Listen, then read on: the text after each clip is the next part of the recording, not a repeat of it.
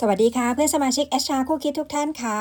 เป็นยังไงบ้างคะพระราชบัญญัติคุ้มครองข้อมูลส่วนบุคคลมีผลบังคับใช้มาแล้ว 3 วันนะคะ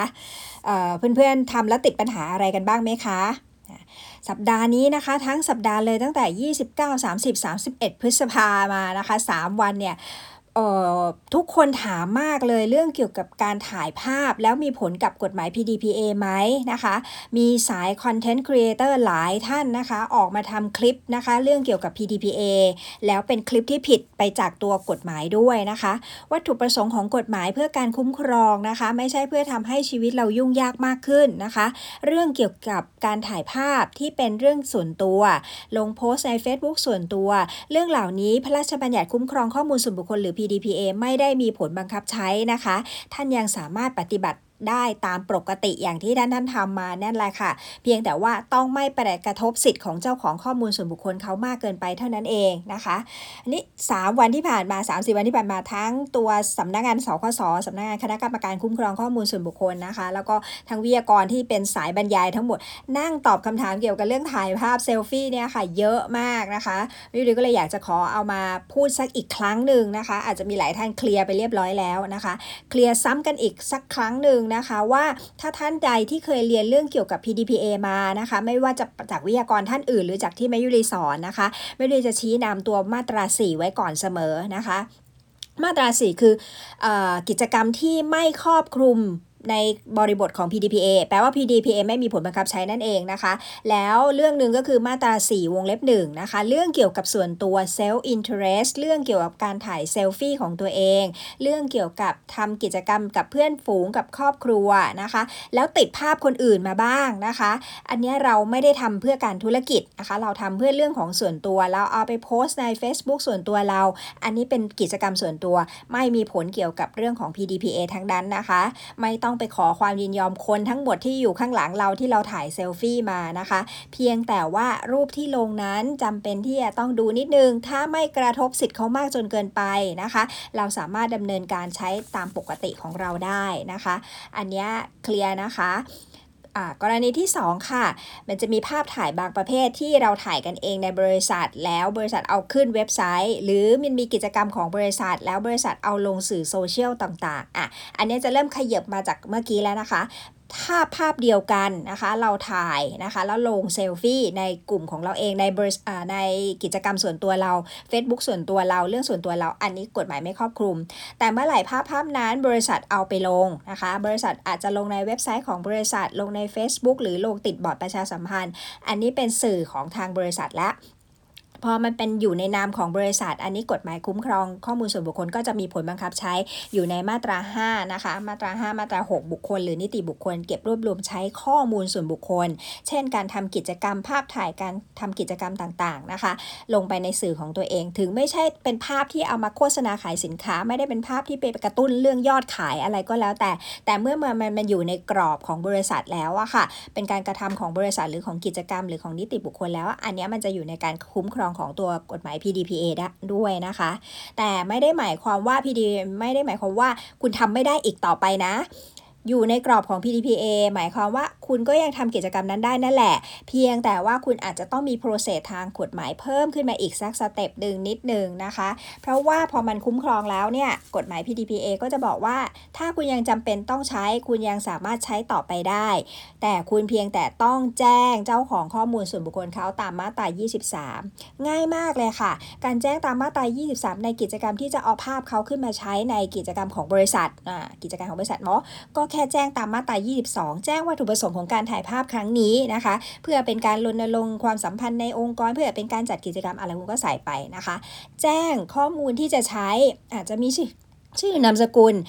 ภาพถ่ายภาพเคลื่อนไหวขึ้นขึ้นป้ายที่จะต้องเปิดเผยอย่างเงี้ยเปิดเผยลงสื่ออันนี้มันเปิดเผยอยู่แล้วเนาะคุณก็ต้องบอกเขาด้วยว่าจะลงสื่อในเว็บไซต์ลงสื่อในอะไรเงี้ยเพื่อจะได้รู้ว่าอะมันต้องเปิดเผยออกสู่สาธารณะแล้วนะคะ แล้วก็มีกระบวนการว่าเราจะเก็บภาพนี้ไว้นานเท่าไหร่แจ้งเขาด้วยนะคะ แจ้งสิทธิ์ของเจ้าของข้อมูลส่วนบุคคลถ้า คุณรู้สึกว่าไม่พอใจคุณขอลบได้อะไรเงี้ยค่ะ แล้วก็บอกเขาด้วยว่าถ้าจะติดถ้าจะมีติดปัญหาเนี่ยให้แจ้งใครกลับเข้ามา แค่นี้ค่ะเป็นการการแจ้งตามมาตรา 23 แล้วการแจ้งแบบนี้เป็นการแจ้งฝ่ายเดียวด้วย ไม่ต้องไปขอความยินยอมอ่าทุกคนเซ็นชื่อนะคะ ถึงจะถ่ายภาพได้ มันมันยุ่งยากเกินไป เราแค่แจ้งหรือติดประกาศไว้ก่อนที่เราจะมีการจัดกิจกรรมก่อนที่เราจะมีการถ่ายภาพนะคะ เราถือว่าเราได้แจ้งแล้วทำครบตามกฎหมายเรียบร้อยแล้วอ้าวแล้วอย่างนี้เราใช้ฐานอะไรล่ะ ถ้าเราไม่ต้องมานั่งเซ็นขอความยินยอมในการถ่ายภาพเพื่อจะเอามาขึ้นในเว็บไซต์ของบริษัท เราใช้ฐานตัว legitimate interest นะคะ หรือเพื่อประโยชน์อันชอบนะคะ ในกฎหมายจะเขียนเอาไว้เนาะ ในมาตรา 24 คุณไปดูได้ว่ามันมีเพื่อประโยชน์อันชอบนะคะ legitimate interest เช็คว่าไม่กระทบสิทธิ์เขามากเกินไป อยู่ในความคาดหมาย คาดหมายของเขาได้ว่ารูปที่ถ่ายไปอาจจะได้ขึ้นสู่โพสต์ของบริษัทหรืออะไรก็แล้วแต่ แล้วก็ไม่มีความเสี่ยงอะไรมากนะคะ ภาพมันก็คือเป็นภาพธรรมดาที่เราใช้อยู่แล้วนะคะ ตัวนี้ภาพเหล่านี้ใช้ได้ทั้งกับพนักงานและกับบุคคลภายนอกที่บริษัทไปถ่ายมา เช่น บริษัทไปมอบทุนที่โรงเรียนหรือไปมอบของที่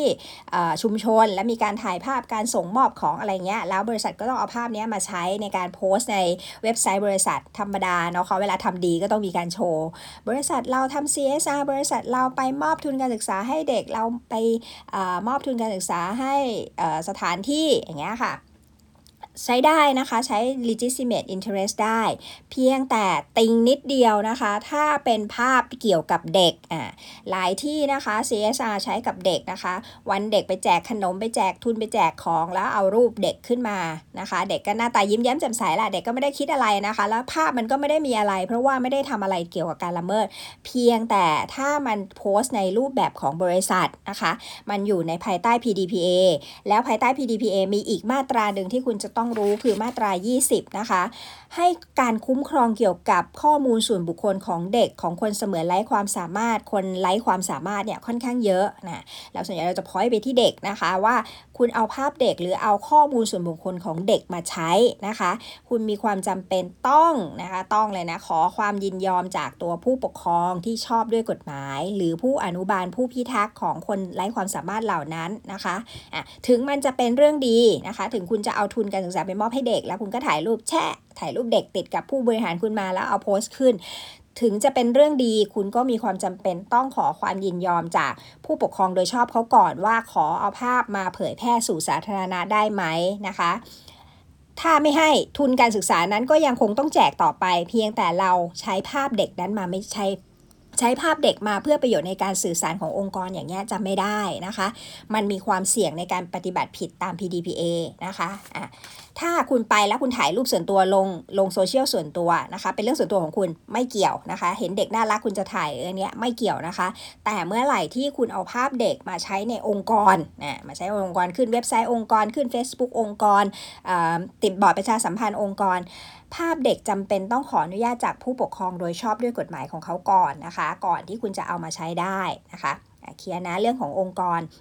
พี่มยุรีจะ point ตรงเรื่องขององค์กรค่อนข้างจะเยอะนะคะ เพราะว่า PDPA อะมันครอบคลุมมันมันมีผลกับองค์กรนะคะ มันไม่ได้มีผลกับเรื่องส่วนตัวค่อนข้างเยอะเพราะฉะนั้นภาพที่เราเอามาใช้ในองค์กรอันนี้ต้องพึงระวังและเพิ่ม process ขึ้นไปนิดนึง ภาพพนักงานภาพบุคคลที่เป็นผู้ใหญ่ที่อื่นอย่างเงี้ยไม่ติดปัญหาคุณแจ้งอย่างเดียวได้ ใช้แค่ legitimate อย่างเดียว ประโยชน์อันชอบ ใช้ฐานประโยชน์อันชอบ แจ้งเขาไปนะคะ ไม่จำเป็นต้องขอความยินยอม แต่ถ้าเป็นภาพเด็กภาพคนพิการภาพคนเสมือนไร้ความพิการ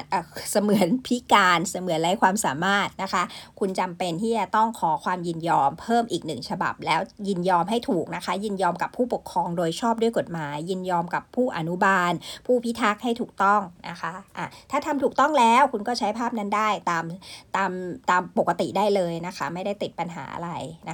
คะกลุ่มที่ 3 ค่ะ เป็นกลุ่มของช่างภาพอ่าช่างภาพนี่ก็จะมีการถ่ายภาพนะคะ ช่างภาพเนี่ยส่วนใหญ่เขาจะมีศิลปะในตัวเขาด้วยนะคะ ภาพที่เขาถ่ายออกมามันคือการสื่อสารบางสิ่งบางอย่างออกมานะคะ สื่อสารอารมณ์สื่อสารแนวความคิดหรืออะไรหลาย ๆ อย่าง ภาพถ่ายเหล่านี้มักจะถูกตีความว่าเป็นงานศิลปะประเภทหนึ่ง เพราะมันเป็นงานศิลปะเนี่ยค่ะ มันจะอยู่ในมาตรา 4 วงเล็บ 3 PDPA หรือพรบคุ้มครองข้อมูลส่วนบุคคลไม่ได้บังคับใช้กับงานสื่อสารมวลชน ศิลปะและวรรณกรรมอะถ้าเราตีเป็นศิลปะมันก็จะเป็นศิลปะทั้งหมดเลยค่ะ ไม่ต้องบอกว่าโอ้ยเราไม่ใช่ช่างภาพมืออาชีพ เราเป็นแค่มือสมัครเล่น บางทีมือสมัครเล่นอะถ่ายสวยทุกคนเลยนะคะ จะเห็นว่ามีกล้องเทเล มีกล้อง หรือแม้แต่กล้องมือถือธรรมดาก็ถ่ายออกมาแล้วสวยเพียงแต่ว่ามันมองเป็นมุมของศิลปะได้นะคะ สามารถเก็บรวบรวมนะคะ ถ่ายภาพได้ตามปกตินะคะ เพียงแต่มันจะมีติดปัญหาตรงนี้นึงตรงที่ว่าเมื่อมันถ่ายเพื่อเพื่อ ความสนุกส่วนตัวในการเล่นกล้องหรืออะไรพวกนี้ค่ะ มันจะเป็นเข้าข่ายของมาตรา4วงเล็บ 3 PDPA ไม่มีผลบังคับใช้ แต่เมื่อไหร่ที่ถ่ายเป็นอาชีพ แล้วงานวรรณกรรมนั้นถูกส่งเข้าประกวด ศิลปะแล้วรูปถ่ายนั้นถูกส่งเข้าประกวด รูปถ่ายนั้นเกิดขายได้เป็นเงินขึ้นมา แล้วในรูปถ่ายมีรูปคนนะคะอะเวลามีรูปคนเนี่ยมันจะมี 2ส่วน ส่วนหนึ่งเป็นโมเดล นะคะ ถ่ายแบบโมเดลแปลว่าเราจ้างเขามาเป็นโมเดล มีให้โพสท่า มีการคุยกันอย่างเงี้ย มีการคุยกันก่อนล่วงหน้า อันนี้ไม่ได้ติดปัญหา มันมีการแจ้งและมีการขอความยินยอมได้ แต่ภาพถ่ายบางประเภทที่เรียกว่า candid photo นะคะ พวกนี้จะเป็นการถ่ายเหมือนกับอริยบทหรือ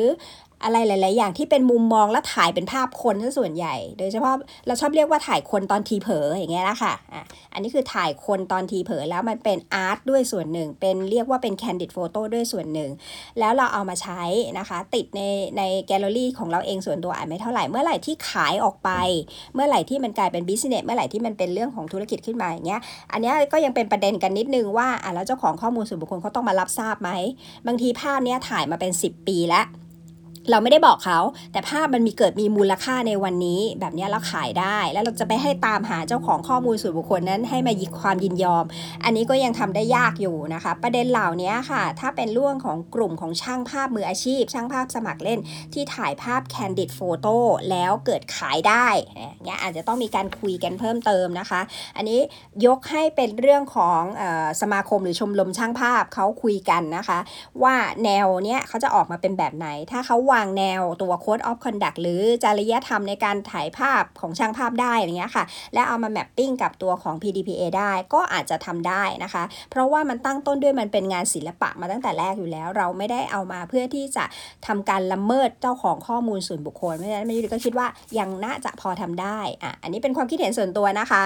ถ้าท่านใดอยู่ในวงการถ่ายภาพนะคะ ท่านแชร์มาได้นะคะไม่ยุก็อยากรู้เหมือนกันว่าคอนเซปต์มันจะเป็นยังไงในการในการถ่ายภาพ candid รือถ่ายภาพคนแล้วเกิดมาขายได้ขึ้นมาอย่างเงี้ยค่ะอะอันที่ 4 ค่ะ เรื่องที่ 4 คือสายคอนเทนต์ครีเอเตอร์หรือสายยูทูบเบอร์พวกนี้ก็จะใช้ภาพมากนะคะ ใช้ทั้งภาพใช้ทั้งกล้องวิดีโอ ภาพเคลื่อนไหวอะไรพวกนี้เก็บข้อมูลนะคะของข้อเก็บรวบรวมใช้และเปิดเผยข้อมูลส่วนบุคคลของคนอื่นอยู่แล้วนะคะ อันนี้ในเชิงของการทำธุรกิจนะคะ แล้วก็มันไม่ได้เป็นยูทูบเบอร์ก็ต้องเอาลงแบบ แบบที่มันจะต้องเรียกยอดยอดไลค์ยอดแชร์กันอยู่แล้วถูกไหมคะ คนที่เรียนมาทางสายนี้นะคะ สายสื่อสารหรือสายสายทำพวกคอนเทนต์ครีเอเตอร์พวกนี้ค่ะ เขาจะมีเอกสารตัวหนึ่งที่เขารู้รู้กันเลย เรียกว่า model release นะคะ ฟังไว้เฉยๆก็ได้ค่ะ พวกเรา HR อาจจะไม่ต้องทำไม่ต้องจำนะคะ เขาจะเป็นคล้าย ๆ เอกสารที่เอาไว้ใช้หลังจากที่ไปออกกล้องไปออกที่จะไปถ่ายคอนเทนต์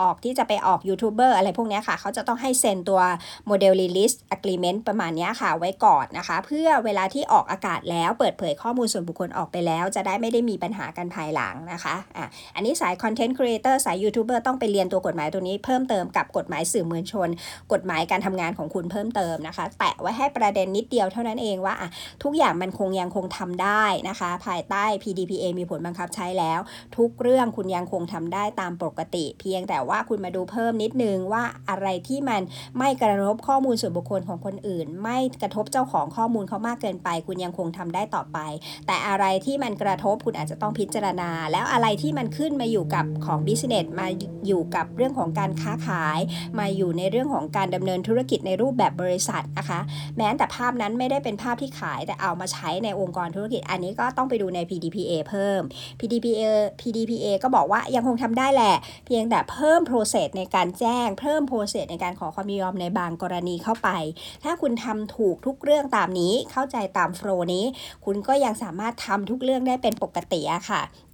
นั้นสายถ่ายรูปนะคะ สายเซลฟี่สายชอบคนชอบถ่ายภาพอะไรทั้งหลายแหละก็ยังคงดำเนินได้ตามปกตินะคะ ไม่ต้องคิดมากนะคะ แล้วก็เพียงแต่คอยดูเท่านั้นเองว่าภาพที่เราถ่ายมาไม่กระทบคนอื่นมากเกินไปไม่จะย้ำมากว่า อย่าไปกระทบเอ่อคนอื่นเขามากเกินไปนะคะ ไม่งั้นมันอาจจะมีประเด็นปัญหาในอนาคตได้ นอกนั้นคุณก็ถ่ายถ่ายได้ปกติ ถ่ายรูปได้เป็นปกตินะคะะว่าด้วยเรื่องถ่ายรูปก็จะมีประมาณนี้นะคะ